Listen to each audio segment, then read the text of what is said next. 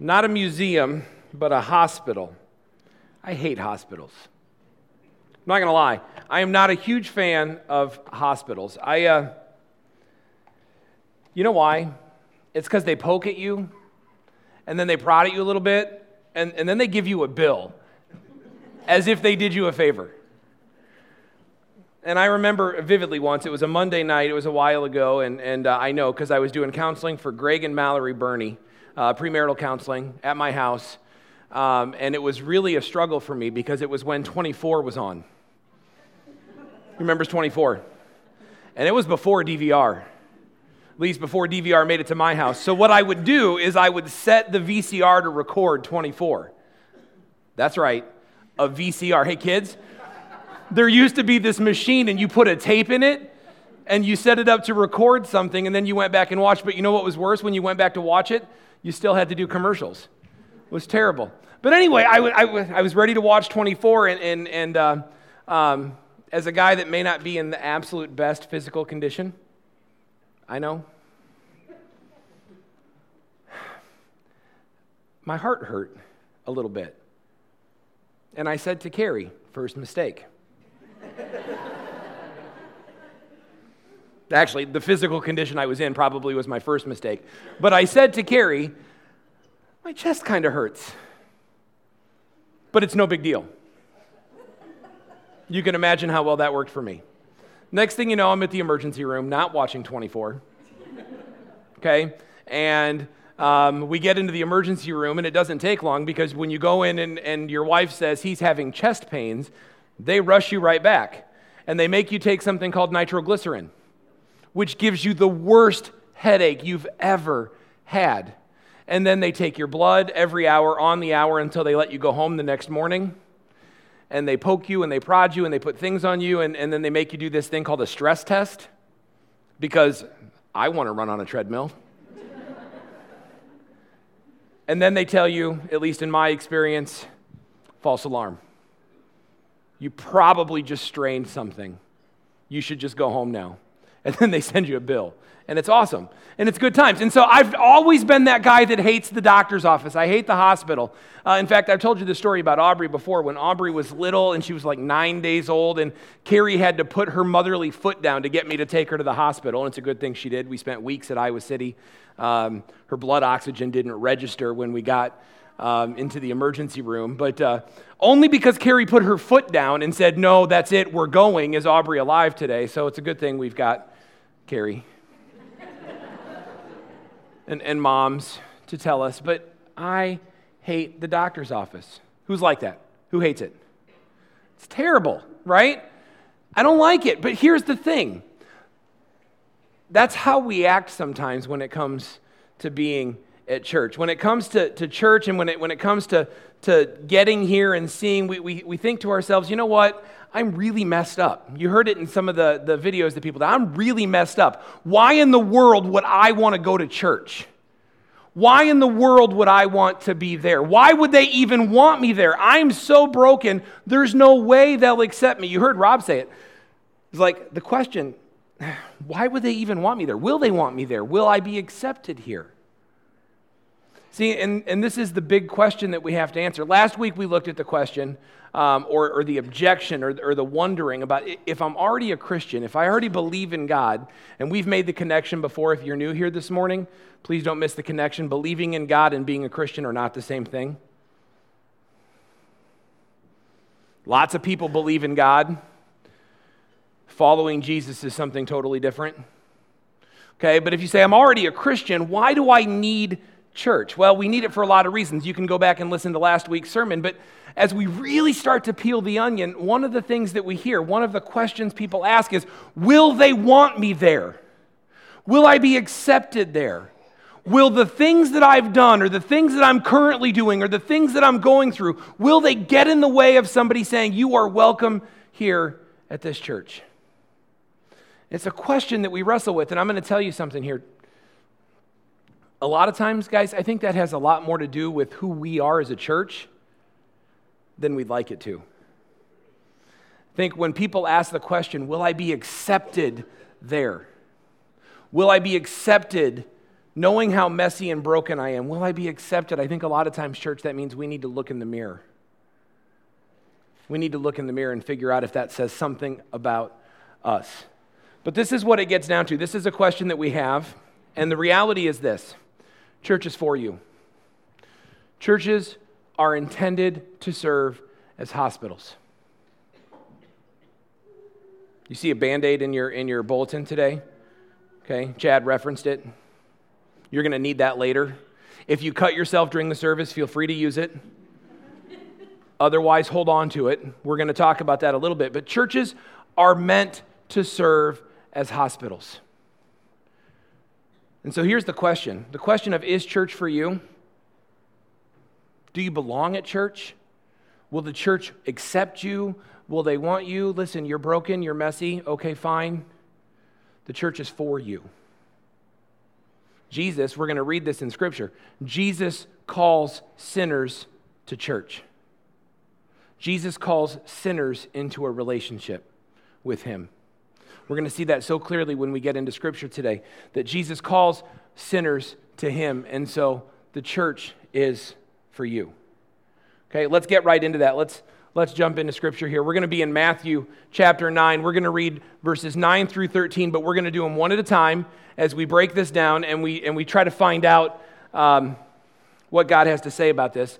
Uh, it starts here with Jesus calling the disciple Matthew to himself. Okay, so he's walking down the street and he sees Matthew sitting at his booth collecting taxes, and he says, You know what? You get up, follow me, you're going to be my disciple. Matthew says, Hey, that's a good idea. I'm going to do that. And then what happens is we see a whole thing shifts from this. So, as Jesus was walking along, he saw a man named Matthew sitting at his tax collector's booth. If you have different versions, you may have the name Levi in there. Don't be confused. Levi, Matthew, they're the same guy. Okay? Um, I, I like to think that I'm named after this guy, but my parents weren't overly religious or spiritual, so probably they just liked the way it sounded. But I'm going to go with it. I was named after this disciple. He saw a man named Matthew sitting at his tax collector's booth. Follow me and be my disciple, Jesus said to him. So Matthew got up and followed him. Now, there's a couple of things that you need to understand from this. And first and foremost, is that Matthew, who goes on to be a pretty important apostle. Now, I, I think all of the disciples are pretty important, but this guy wrote the gospel. The first gospel in your New Testament is written by this Matthew. So we, we, we know, we understand that this Matthew is, is critically important in the story of Christianity. And here we find him sitting at a tax collector's booth. And here's the other thing you need to know about this that was a bad deal. Being a tax collector in this moment in time is a tragically bad thing for Jews. See, here's what happened um, the Jews didn't belong to themselves, they were occupied by Rome. Okay? And they hated, as God's chosen people in God's land, the land that had been promised to them way back with Abram in Genesis. This is the land they're in, but it doesn't belong to them. It hasn't belonged to them since the exile, when God punished them for their sin and they were sent to Babylon in exile. Since then, they've come back, but they've never belonged to themselves. They've never owned their land. They've always been able to be in their land but controlled by somebody else. First, it was the Medes and the Persians, then it was the Greeks, then it was this whole history of uh, the Seleucids and the Ptolemies. You can read that historical context there, but eventually it's Rome. The world power is Rome, and Rome owns them. And they're allowed to operate here in the land, but Rome owns them. And they pay taxes to Rome. It's called tribute, taxes. This is what they do. And it goes to pay for a couple of things. One is Rome, because they are in charge, they set up shop, they set up government in Israel. That's why Pilate's there at the time of Jesus. Okay? That's why he's there. That's why there's troops. That's why there's centurions. They're there because they've set up shop taxes. So here's the thing the Jewish people pay taxes to Rome so that Rome can pay for the troops that oppress them. It's a bad deal. They hate paying taxes. But yet there were a few Jews who didn't hate taxes as much as they should have. They saw it as a money making opportunity. So they agreed to be the tax collectors for Rome. And they set up their tax tables and they collected taxes. Oftentimes, they collected up to double taxes from each family or individual. And the half that went to Rome, they gave to Rome. They didn't mess with that. But they, they kept a little for themselves. They robbed people, they stole from people. And everybody knew this happened. This wasn't a surprise. It wasn't under the table. It was out in the open. Being a tax collector, if you didn't care what people thought of you, being a tax collector was a prized position. If you didn't care if people liked you, or you didn't think God was really paying attention, being a tax collector was a prized position because it was your way to get rich. And that's Matthew.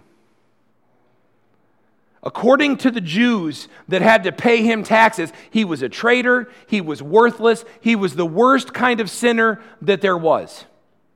He was about as broken and messy as a person can be. And here, Jesus, God incarnate, God in flesh, walks by and says, You, I pick you. You're on my team. Get up, leave this life behind you, follow me.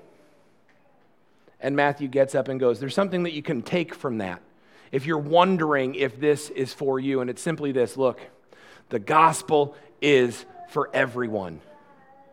There is no one that is beyond the gospel's reach. Now, church, I'm going to say if you're here this morning and you're visiting with us or you've been coming a little while and you're here and you're thinking, maybe I'm beyond the gospel's reach because of things in my life, I want you to understand this the gospel is for everyone okay? And I'm going to ask you to be paused right there. The rest of you, regulars here at church, the fact that the gospel is for everyone,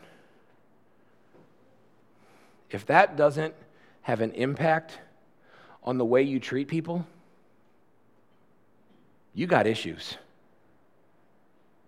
If the fact that the gospel is for everyone hasn't influenced the way that you deal with people, has it influenced the way that you interact with people that have the audacity to disagree with you? If the fact that the gospel is for everyone hasn't changed the way you deal with people that don't know Jesus Christ, then we've got problems. Because we read right here that somebody that the Jews would have completely overlooked, somebody that they would have just as soon murdered and thrown in a pit, than offered grace to. Jesus stops and says, The gospel is for you. Get up, come with me. We continue, Matthew 10. Uh, later, that this is, by the way, one of my favorite verses in Scripture. Okay, um, not because of what it says, but because of the implication. Later, Matthew invited Jesus and his disciples to his home as dinner guests, along with many tax collectors and other disreputable sinners. This guy's been a Christian for all of 30 minutes. This guy's been following Jesus for about 30 minutes now. Jesus says, You know what? You're not too broken. You're not too messy. There's something wrong with you, sure, but it's not too much for me. The gospel's for you. Get up, follow me. Matthew gets up, he follows him, and he's been a Christian. He's been a follower of Jesus for about 30 minutes, and he decides, you know what? Whew, Jesus is pretty cool. I need other people to know about Jesus. So what's he do? The very first thing he does is he invites a he, he has a party and he invites Jesus as the guest of honor and then he fills out the guest list with tax collectors, sinners, with well, we can fill in the blank now, right? With people that don't look like they belong at church. He fills out the guest list with people that are messy and broken and have issues and have problems. People that you would see on the street and you would think they have no business being in a church. He looks at those people and he brings them in. You can imagine how the invitation goes. He's like, you know what? I met this guy. His name is Jesus. He changed my life. He's awesome. You should get in on this. I want you to meet him. That's what he does. That's how he handled. 30 minutes, this guy's a follower of Christ, and he is already making an impact for people that need to know Jesus. He's already reaching out to them. This is the deal. This is how this works. It's simple, it's not complicated. We make it really complicated, don't we? But here, here's the reality the reality is, those of us that have Christ have a responsibility to share him with those that don't. Called the Great Commission. When Jesus says, Go make disciples, this is what he's talking about. And here, here's the problem, though. We really struggle with this because we don't seem to know in the church, we don't seem to know what the church is for. We don't know who it's for. And it sounds mean and it sounds harsh, but it's just true. This is the way it goes. So, on this end of the scale, and I don't, I don't want, listen, I don't want to hurt anybody's feelings. I don't want to ruffle any feathers. I don't want to start any church wars. It's a terrible way to introduce this next statement. Because if you weren't going to be offended, now there's a good chance maybe you will. But no, okay, let's, let's try it this way. Just walk with me through this. On this side of the scale, Carrie, you stand here, please. Be bossy. Carrie is a church that loves Jesus. And she is all about other people coming to church to love Jesus as long as they love Jesus like she loves Jesus. Right? She wants everybody to know and love and follow Jesus. And they are welcome at her church because her church will tell them about Jesus.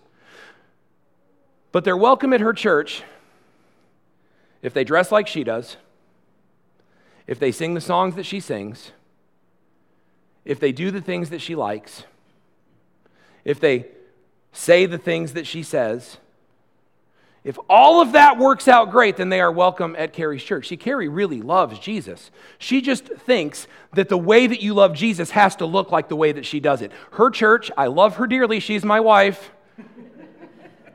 Her church will die. Maybe quickly, maybe it'll take generations, but her church is on a trajectory to death.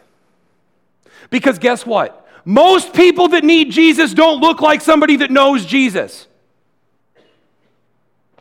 That doesn't take an advanced degree to figure out. It's not rocket surgery. Is that a thing? It's not a thing. I meant rocket science or brain surgery. But here, what Carrie says is that church is for people like me. Yes, they want to love Jesus, but when they are like me, this church is for them. That church is on a trajectory to death. And on the other side of the continuum, we have Dean, come on. We got to have you stand here for a while before you have your knee surgery. on the other end of the spectrum, we have Dean. Dean also loves Jesus. And Dean assumes that church isn't a country club for people like him Dean assumes that, that church is for people that don't know Jesus. And so he's going to do what he can to get people here that don't know Jesus. The problem with what Dean is going to do is Dean is going to say, I got to get rid of everything that scares people. I got to get rid of everything that's going to turn people off. So when I come to Dean's church, you know what? It feels comfortable because the music is something that resonates with me um, you know, and, and it feels nice when I walk through the door. People there are like me. It, oh, I like it. It feels better. The problem with Dean's church is he doesn't want to scare anybody off. So Dean is never, he's not talking about hell. Guys, hell is real. I hate that hell is real, but hell is real. Dean's not talking about something as crazy as the Holy Spirit. Dean's never before mentioned that there's a guy named Satan who is real and powerful and is the enemy of your soul. Dean never discusses something big like um, abortion or human sexuality or things like, help me out, what else don't you mention? He, he, doesn't, he doesn't mention anything about unchecked sin in your life. Dean's never talked one little bit about things that God says no to and how you need to ruthlessly cut them out of your life because that drives people away. And I'm going to tell you this I don't know if Dean's church is going to close, but I know it's not going to save anybody. So here I've got a church that's preaching truth that nobody's coming to. And here I've got a church that people are coming to. And it's wasting the opportunity. And this is the battle we have. This is, this is where we forget. We're like, what is church for and who's it for? And is it for, is it for those of us that already believe in Jesus and follow Jesus and people look like us can come to a church for, or is it for people outside that don't know Jesus and so we have to do everything we can to bring them in and never scare them away? And the answer is it's not for either of you. You guys, sit down. Tell you what, church isn't for either of them. Do you know who church is for? Church exists for the God of the universe. Always go back to the sanctuary or the, the tabernacle and go back to the temple and synagogues, all through the early church, all through history. Church exists as a place to worship the God of the universe. Church exists so that you can worship, honor, glorify, love the God of the universe. And so you, you ask a natural question, or at least you should be in your head thinking a, natural question says, okay, well, what does it look like then? If it doesn't look like that, it doesn't look like that, and it exists to worship and honor the God of the universe, what does it look like then? See, and some of you are making the first mistake that we talked about. Some of you are saying, Well, I know what it looks like. It looks like we have to recite the Lord's Prayer. It looks like Hans ought to dress up better and tuck his shirt in. We ought to sing certain music. We ought to do certain liturgies. And that's what it ought to look like because that's what worships and honors God. And I'm going to say, Show your work. Show me in Scripture where that tells me God responds to that. And some of you are thinking, okay, well, then we got to dress slovenly. We got to play. Um, hip hoppy music. Is that a word? hip hoppy music, right? We gotta, we gotta have cool things happening all the times. We should set up the smoke machine and the strobe lights and do that. And I'm gonna tell you, I'm not sure that honors God either. Again, show your work. See, because what God responds to is the heartfelt movement of his people. You glorify, worship, and honor God in your heart. But Jesus has specific things that he says the church is about. And we're going to read that here. Okay? So here's we've, we've got this, this happening now. It's like, so, so Matthew becomes a disciple, and for about 30 minutes he's a disciple, and he says, The gospel's for me, and here's what I'm doing. I'm inviting everybody that's broken and gross, come as you are. I don't need you to get cleaned up. He didn't give them a dress code. He didn't tell them that they had to repent of their sins and that they had to go make sacrifices at the temple first. He just said, Come and meet this guy that changed my life. And then you're going to see battle lines drawn over this, over whether this is appropriate or not. And we'll see how Jesus tells us to respond. Here's, here's what happens in Matthew 9 11. When the Pharisees saw this, they saw that Jesus was at a party with gross people. Jesus is at a party with people that are broken and messy. Jesus is at a party with a guy that was watching porn earlier today. And Jesus is at a party with people that are living together outside of marriage. And Jesus is at a party with, with somebody who walked out on their wife because they didn't want to be married anymore. And Jesus is at a party with somebody who struggles with homosexuality. And Jesus is at a party with somebody who struggles with alcoholism. Jesus is at that party. And all of those people bring all of their baggage into the party. And the Pharisees see this and they say, That is ridiculous. Why in the world does your teacher eat with such scum? And boy, I tell you, if you've ever felt broken and messy about being at church, if you've ever felt like it if you've ever felt like you were going to be judged because you were at a church and you didn't feel very churchy, that question resonates with you. That question stings. Because that's how you feel. You, that, that's what you think. When people look at you, you think that's what they're seeing. And that's what they ask. They say, Well, how in the world does Jesus eat with such scum? How does that honor God? How does that worship God? How does that glorify God? Which is a ridiculous question because Jesus, of course, is God, but they don't know that. So they ask, How is that right? And then This is great. So, this is what Jesus says. Jesus heard this and he said, Healthy people don't need a doctor, sick people do. Then he added, Now go and learn the meaning of this scripture. I want you to show mercy, not offer sacrifices. For I've come to call not those who think they're righteous, but those who know they're sinners. See, this is the call. This is what Jesus says. Jesus says, Look, this is what I want you to be about. You want to know why I'm eating with tax collectors and sinners? Because it's about tax collectors and sinners. Because they need Jesus. It's about them. And he says, You know what? I didn't come here for people who are healthy. I came here for people that know they're sick. That's code for um, people that are self righteous. In fact, look at the way the message says it. Jesus, overhearing, shot back, Who needs a doctor, the healthy or the sick? Go figure out what this scripture means. I'm after mercy, not religion. I'm here to invite outsiders, not coddle insiders. I know, it was more pleasant when I read this one, right? It didn't sound as contentious. We get to the message version, and all of a sudden it sounds really contentious. I'm not here to coddle insiders, I'm here to call outsiders. This is what Jesus is saying. This is the, the heart of his words here when he starts talking about that the gospel is for people that know they're sick. Listen, if you're here this morning and you know that you're broken, guess what? Church is for you. The gospel's for you. If you're here this morning and you think that you're righteous, then Jesus has some words for you. And they're not pleasant.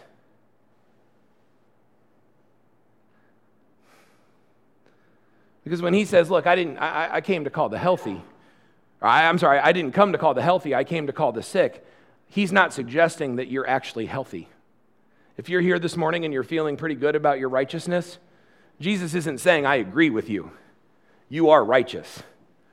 What he's saying is, you need to figure out what this means. I desire mercy, not sacrifice. I desire grace, not religion. And you can be like, well, Matt, I don't like what? I, don't like it. I don't like what that says. I, I wish it were different. Well, that's great. That's fine. But you're, you're, you're arguing with Jesus. You're arguing with me. Right? I, I can take it. I can, I can understand that you don't like that, that we would rather not be that open. But you're arguing with Jesus. You're not arguing with Matt. Why? When people look at the church and they say, uh, guys, I'm too broken to go to church. No, they're not. And if you're making them feel that way, then again, Jesus has words for you. And it's like, I didn't come to call the righteous, I came to call the broken. Those are his words. Okay? Now, some of you are concerned.